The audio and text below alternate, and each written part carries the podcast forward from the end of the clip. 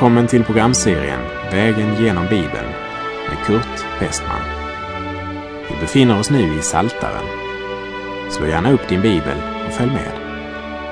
Programmet är producerat av Norea Radio Sverige. Den tjugonde salmen talade om Herren som gav seger och om konungen som må svara oss på den tid då vi ropar. Den 21 salmens tema var Kristi himmelsfärd. Och även om David där talade om sina personliga erfarenheter så innehöll salmen samtidigt ett profetiskt budskap som refererar till Messias och till himmelsfärden. Och salmerna 20, 21 och 22 är nära sammanbundna med varandra.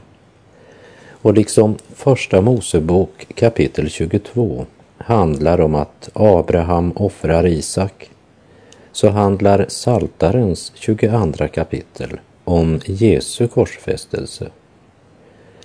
Och den här salmen är en av de ställen som jag aldrig har känt mig kompetent att predika över. När vi nu kommit till den 22 salmen så förnimmer jag att vi på ett speciellt sätt står på helig mark och att vi borde ta av oss våra andliga skor. Vi har kommit till korsets psalm och den kallas så därför att den beskriver Kristi korsfästelse mera detaljerat än något annat ställe i skriften. Och det står nära förbundet med Första Mosebok kapitel 22 och Jesaja 53. Det finns flera salmer som pekar klart på Kristus och som kallas för messianska salmer. Till exempel den första salmen som talar om Kristi person, vem han är, hans liv och handlingar. Men i psalm 22 får vi en röntgenbild som tränger helt in i Jesu hjärta och tankar, in i hans allra innersta. I denna psalm ser vi hans ångest och smärta. Evangelierna har återgett de historiska fakta kring hans död och några av händelserna vid korsfästelsen. Men endast i psalm 22 uppenbaras hans innersta tankar. Och många bibelforskare menar att Jesus citerade hela den 22 salmen medan han hängde på korset. Och jag tror också att han gjorde det. I många kyrkor och församlingar så läser man på långfredagen de ord som Jesus uttalade på korset och undervisar över dem och under många, många år har jag hört väldigt många predikningar över det temat. Och det har verkligen varit berikande för mig. Men när vi nu ska vandra genom den 22 salmen så ska vi inte försöka belysa alla Jesu uttalanden på korset i ett program. Utan istället för att stå nedanför korset och lyssna till hans ord så ska vi hänga på korset tillsammans med honom och betrakta korsfästelsen från det perspektivet, från korsets perspektiv. Låt oss från korsets perspektiv betrakta dessa som står där nedanför korset. Och medan vi hänger här ska vi se in i vad som upptog hans hjärta och hans tankar se vad som rörde sig i hans inre då han blev ett sonoffer för all världens synd. Där han nu var utsträckt mellan himmel och jord så blev han den stege som Gud reste på jorden och som är den enda väg på vilken en förlorad syndare kan komma till Gud. I Petrus första brev kapitel 2, verserna 22 till och med 24 så står det Han hade inte begått någon synd och svek fanns inte i hans mun. När han blev smädad smädade han inte igen och när han led hotade han inte utan överlämnade sin sak åt honom som dömer rättvist. Och våra synder bar han i sin kropp upp på korsets trä för att vi skulle dö bort från synderna och leva för rättfärdigheten. Och genom hans sår har ni blivit botade. Han som inte hade begått någon synd, han bar våra synder upp på korsets trä. Och när han hängde där, då hängde du och jag där tillsammans med honom. Lika säkert som att vårt liv i tron idag är ett liv i honom och genom hans sår har vi blivit botade. Den 22 salmen börjar med ett desperat rop från en ensam och förtvivlad man, övergiven av Gud. Vi läser Saltaren 22, vers 2. Min Gud, min Gud, varför har du övergett mig? Jag brister ut och klagar, men min frälsning är fjärran. Låt oss i helig vördnad se hur även denna förtvivlade stund är präglad av barnaskapets ande. Min Gud, min Gud, ropar han. Det är Guds son, den syndfrie, som ropar. Och det första vi lägger märke till är hans fråga. Varför?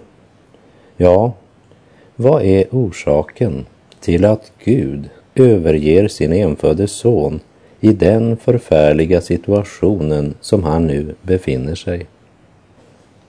Och jag vill mycket klart påminna om att den 22 salmen den återger hans mänskliga lidande. Vi ser honom hänga där som människa. Guds lamm som tar bort världens synd som Johannes vittnade. Och det handlar inte bara om en känsla i ett förtvivlat ögonblick, men han var verkligen övergiven av Gud. Han som bar din synd blev för syndens skull övergiven av Gud för att du aldrig ska behöva bli övergiven. Det andra du ska lägga märke till i detta Jesu rop, det är ordet du. Varför har du övergivit mig? Jag kan förstå varför den penningkära och förrädiske Judas övergav mig. Jag förstår att den fega och rädda Petrus förnekade mig. Men du, du min Gud, hur kunde du överge mig? Och det tredje vi ger akt på är just ordet övergiva. Om du för ett ögonblick dolde ditt ansikte eller om du för en tid tuktade mig. Men att övergiva mig, det är det värsta som kan ske med en människa. Att gå in i dödens mörka dal, övergiven av Gud. Och vem är det som här blir övergiven av Gud? Jo, det är den rene, helige, fullkomlige, syndfrie Guds son. Varför måste han hänga på korset, nu övergiven av Gud? Paulus skriver i Andra Korinthierbrevet 5, vers 21. Den som inte visste av synd, honom har Gud i vårt ställe gjort till synd för att vi i honom skulle stå rättfärdiga inför Gud. Han fick skörda vad du genom dina synder hade förtjänat. Därför ska du få skörda vad Kristus i sin fullkomlighet har förtjänat. Och du behöver därmed aldrig att bli övergiven av Gud. Det kanske kommer stunder då du känner det som om Gud hade övergivit dig. Men sanningen är att om du tagit din tillflykt till Kristus så har Gud lovat vara med dig alla dagar intill tidens slut, som det står i Matteus 28.20.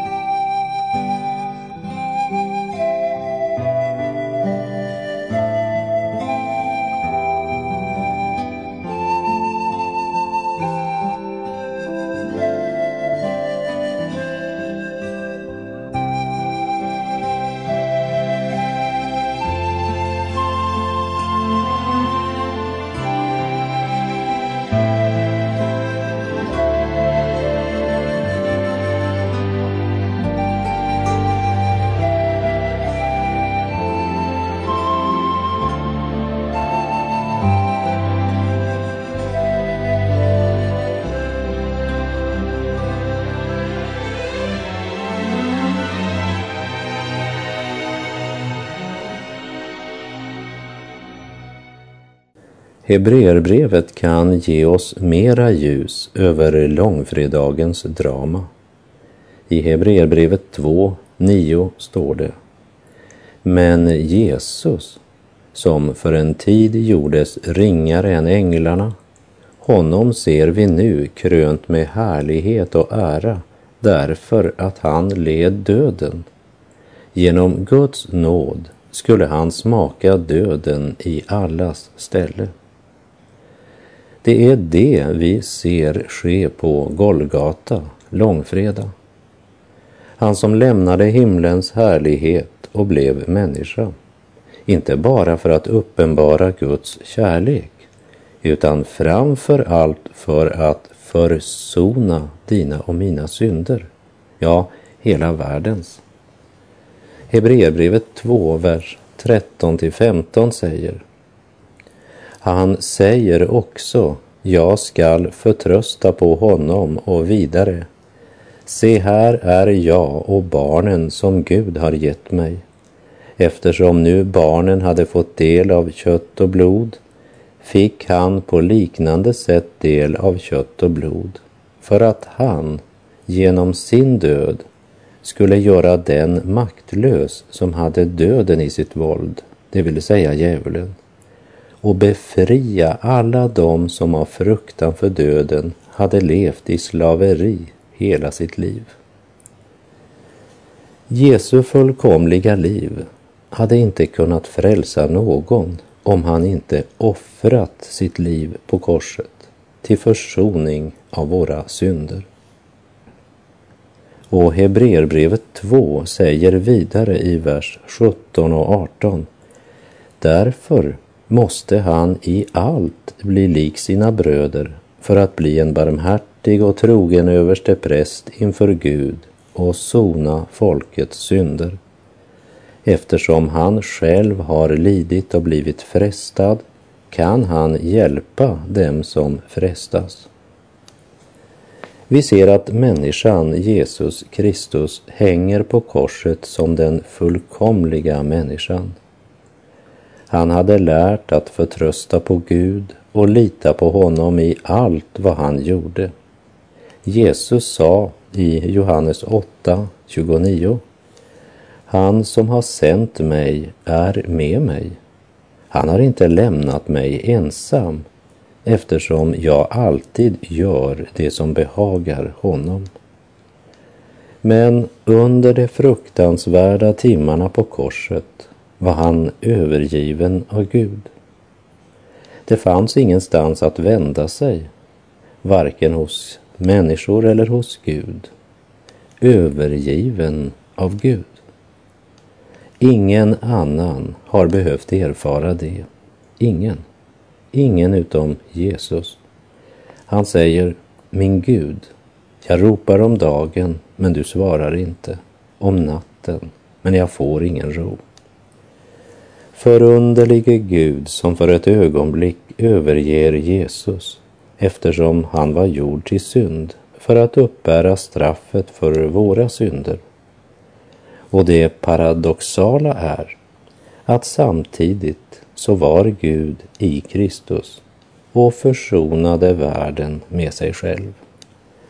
Och Jesus sa i Johannes 16.32 Se, den tid kommer, ja den har redan kommit, då ni ska skingras var och en åt sitt håll och lämna mig ensam, men jag är inte ensam, ty Fadern är med mig. Fadern var med honom i Getsemane. Fadern var med honom under förhöret på översteprästens gård. Fadern var med honom inför Pilatus och när han misshandlades och hånades och när han spikades till korset. Men de tre sista timmarna då Guds heliga vredes hammare slog emot honom som blivit gjord till synd för oss, då ropade Jesus, min Gud, min Gud, varför har du övergivit mig? Övergiven av Gud. Inte ens den djupast fallna människa vet vad det vill säga. Även om det finns människor som har varit i situationer som varit så fruktansvärda att de känt det som om inte bara människor, men även Gud hade övergett dem. Och det är det Satan önskar vi ska tro, så att vi ska ge upp istället för att förtrösta på Guds trofasthet och nåd. Min Gud, jag ropar om dagen, men du svarar inte. Om natten, men jag får ingen ro. Och vi läser vidare Saltaren 22, vers 4. Och dock är du den helige, den som tronar på Israels lovsånger. I Andra Moseboks femtonde kapitel så står det att efter att Herren hade räddat Israels barn undan Egypternas hand och fört dem genom Röda havet, då sjöng Mose och Israels barn denna lovsång till Herrens ära. Försök tänka dig in i hur det kändes att stå där med fast mark under fötterna och så se hur den fiende som genom hela ditt liv hållit dig i träldom, ångest och hopplöshet nu plötsligt begravdes av honom som förlossat dig och som lovat att föra dig till Kanans land. Det blev en stund då det du hade hört profeterat och det du ser ske sammanfaller i en händelse. Det vill säga då gudomligt budskap och erfarenhet blir ett. Det är det som kallas liv. Och så bryter lovsången ut. Och efter programmets slut så kan du gärna slå upp och läsa de första 21 verserna i Andra Mosebok kapitel 15. Och lägg då speciellt märke till att Israels barns lovsång koncentrerar sig om Gud och vad han har gjort. Vi finner inte något som helst i den sången som pekar på dem själva eller på något som de har gjort eller skall göra. Inte om deras känslor, deras tankar och önskningar. Det är inte jag ger dig, och Herre, min lovsång. Nej, det handlar om Gud, från först till sist. De sjunger så frimodigt därför att sången handlar inte om dem själva men om honom som förlossat dem. Halleluja. När det därför i den 22 salmen heter att Gud är den helige, den som tronar på Israels lovsånger, så är det inte själva det faktum att de sjunger som gör att Gud tronar som Gud. Men det som Israels barn sjunger är en historisk verklighet Sångens innehåll vittnar om vad Gud har gjort och Gud tronar på dessa händelser. För dessa händelser stadfäster att Herren är Gud. I Andra Mosebok 15.4 står det Faraos vagnar och härsmakt kastade han i havet. Och i Andra Mosebok 15, vers 13 till 15 står det men du ledde med din nåd det folk som du förlossat. Du förde dem med din makt till din heliga boning. Folken hörde det och måste då darra. Av ångest greps filisternas inbyggare. Då förskräcktes Edoms förstar. Moabs hövdingar greps av bävan. Alla Kanans inbyggare försmäktade av ångest. Denna lovsång, den kom nog från hjärtat. Men den var inte förankrad i deras hjärtan, den var förankrad hos Gud. Gud tronar på den verklighet som Israels barn sjunger om. Därför vittnar skriften om den helige, den som tronar på Israels lovsånger.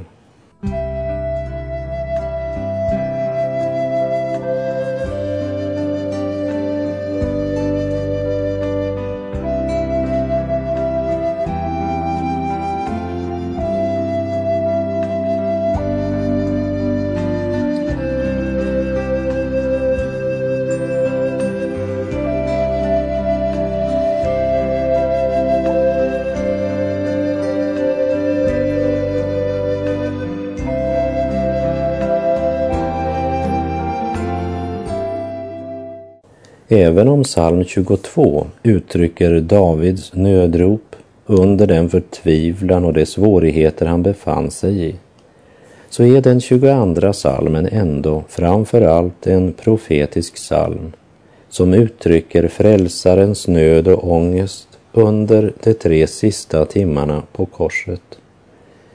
Min Gud, jag ropar, men du svarar inte. Då är det alltså inte något okänt för Herren Jesus när vi tycker oss be utan att bli hörda. Hör min vän, du som just nu är i djupaste nöd och förtvivlan. Herren har inte glömt dig och han vet precis hur du har det. Han blev övergiven av Gud de sista timmarna på korset för att du aldrig ska behöva bli övergiven av Gud. Jesus ropade, men upplevde sig övergiven. Jag ropar, men du svarar inte, säger han. Han vet att Gud kan hjälpa, för han är den helige som tronar på Israels lovsånger. Han gav dem hjälp. Och vi läser Psaltaren 22, vers 5. På dig förtröstade våra fäder. De förtröstade och du räddade dem. Till dig ropade de och fick hjälp. På dig förtröstade de och kom inte på skam. Fäderna ropade och fick hjälp. Varför hör du inte mig? Hur djupt tränger inte frälsarens rop? Min Gud, varför har du övergivit mig? Har du någon gång varit i skogen när en hund angriper ett djur? Och har du hört det angripna djurets skrik? Det finns inte något man kan sammanlikna det med. Och det är något av detta skrik salmisten försöker förmedla till oss i denna psalm. Nu lider skaparen och på korset ropar han som ett skadat djur. Och hör nu vad han säger i vers 7. Men jag är en mask och inte en människa, hånad av människor och föraktad av folket. Vad menar han när han säger jag är en mask? Han ryter ut sin nöd som ett rytande lejon och så säger han jag är en mask. Det är ärans konung, Guds egen son, som måste bära all världens synd och därmed också den förnedring som synden alltid leder till förr eller senare. Övergiven av Gud, hjälplös, hånad, nertrampad som en mask som inte kan göra något som helst åt den som trampar på honom. Människan är av naturen inget annat än en mask och vår frälsare förnedrar sig till och med under människorna. Därför heter det, men jag är en mask och inte en människa, hånad av människor och föraktad av folket. Jesaja 53 säger, han var som en för vilken man döljer sitt ansikte, så föraktad att vi höll honom för intet. Det intressanta är att en mask, en kokkus, kan också hänvisa till den färg som judarna använde när man färgade förhänget i tabernaklet rosenrött. Jesus, som är människans enda väg in till Gud, färgar den ingången med sitt eget blod. När han sa jag är en mask så hade han nått den djupaste dal en människa kan hamna i, den ringaste ställning. Men samtidigt var det alltså just han som kunde säga, som det står i profeten Jesaja 1.18. Kom, låt oss gå till rätta med varann, säger Herren. Om era synder än är blodröda så kan de bli snövita. och om de är röda som scharlakan så kan det bli som vit ull. Och i Jesaja 44, 22 jag utplånar dina överträdelser som ett moln och dina synder som en sky. Vänd om till mig, ty jag frälser dig. Det är Jesu blod som har denna renande verkan och det utplånar syndens alla fläckar i våra liv. Johannes första brev kapitel 1, vers 7 säger Jesus Hans sons blod renar oss från all synd. Kära vän, vill du för ett ögonblick stanna upp och se offret som hänger på korset? Hans lidande förstärktes av den stora mängden som står där tillsammans med några förhärdade åskådare runt omkring korset. Det är för din skull han hänger där. Det är för din skull han blev övergiven av Gud. För att du aldrig ska behöva bli övergiven. Kom till honom som tog ditt straff på sig. För om du inte kommer så blir straffet ditt en dag och då blir också hans lidande för dig förgäves. Till himlen det ej tvingas, det blott i klockan ringes. Kom, kära själ, till din själs räddningsman. Och med det så är vår tid ute för den här gången. Jag säger på återhörande om du vill. Herren vare med dig, må hans välsignelse vila över dig. Gud är god.